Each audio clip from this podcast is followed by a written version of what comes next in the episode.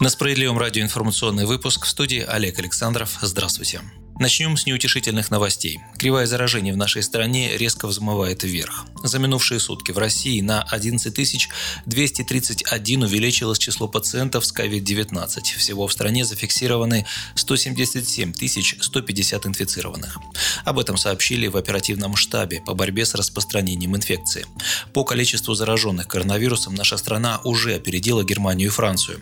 За сутки зафиксировано 88 летальных случаев. За весь период в России России от коронавируса скончались 1625 человек. По данным Роспотребнадзора, под медицинским наблюдением остается свыше 231 тысячи человек. Антирекорд по числу заболевших за сутки побит в Москве. Здесь выявили 6703 человека с вирусом. Напомним, в России до 11 мая продлен нерабочий период, граждане должны соблюдать режим самоизоляции. Решение о дальнейших ограничениях будет приниматься в зависимости от ситуации. В Москве с 12 мая начнут работу все промышленные и строительные предприятия, однако режим самоизоляции ослаблять не будут, сообщил мэр города Сергей Собянин. На следующей неделе в Москве готовятся ввести масочный режим.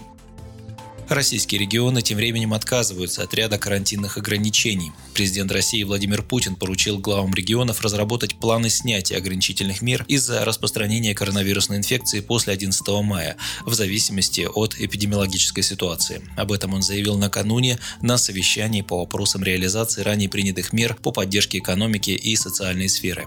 В целом, ограничительные меры, введенные в связи с распространением коронавируса, будут снимать в три этапа, заявила глава Роспотребнадзора Анна Попова. Она назвала ряд факторов, которые станут основанием для отмены ограничений. Среди них оказались темп прироста заболеваемости, свободный коечный фонд для госпитализации новых пациентов и показатели охвата тестирования.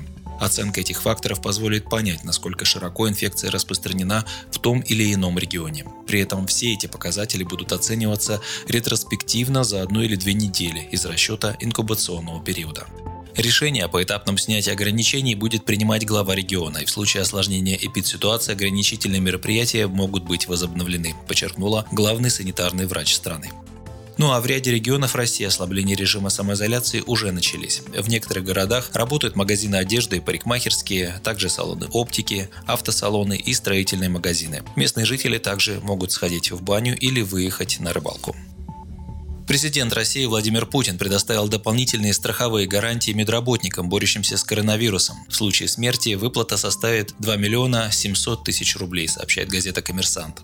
О защите самих медицинских работников от инфекции говорил минувшим днем и председатель партии «Справедливая Россия» Сергей Миронов. Он предложил, в частности, привлекать практикующих врачей-инфекционистов к разработке конкурсной документации для закупки индивидуальных средств защиты. Свои предложения он направил письмом на имя председателя правительства 6 мая. Особое внимание «Справедливая Россия» предлагает уделить реабилитации переболевших и недопущению повторного заражения. Выписанных из больниц предлагается размещать на две недели под наблюдением врачей в пансионатах и оздоровительных комплексах, которые сейчас не работают. Реабилитацию тяжелых больных, в том числе детей, предлагается проводить в санаториях за счет средств федерального бюджета.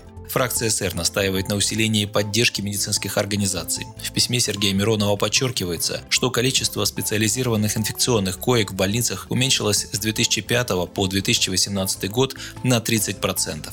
Предлагается вернуть по обеспеченности такими койками к уровню 2005 года. Также ВСР считает необходимым поменять порядок регистрации медицинских изделий и лекарственных средств, сократив время согласовательных процедур. С необходимостью пересмотреть меры безопасности в инфекционных отделениях больниц уже согласились в российском Минздраве. Об этом в среду заявил глава ведомства Михаил Мурашко. Миноборнауки России сообщили, что глава министерства Фальков находится на самоизоляции. Других сведений о состоянии здоровья чиновника не поступало. Ранее стало известно, что министр культуры Ольга Любимова заболела коронавирусом. Ее болезнь протекает в легкой форме, состоянию здоровья Любимовой ничего не угрожает, сообщили в пресс-службе Минкульта. Также идет на поправку премьер-министр России Михаил Мишустин. Эту новость озвучил 6 мая Владимир Путин.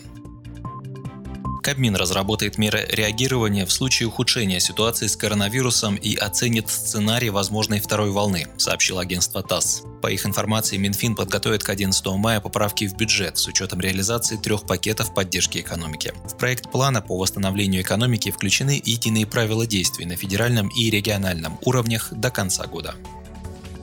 И последняя информация. Континентальная хоккейная лига в связи с досрочным прекращением сезона 2019-2020 годов приняла решение не определять чемпиона КХЛ и обладателя Кубка Гагарина. Вы слушали информационный выпуск. Оставайтесь на Справедливом радио и будьте в курсе событий.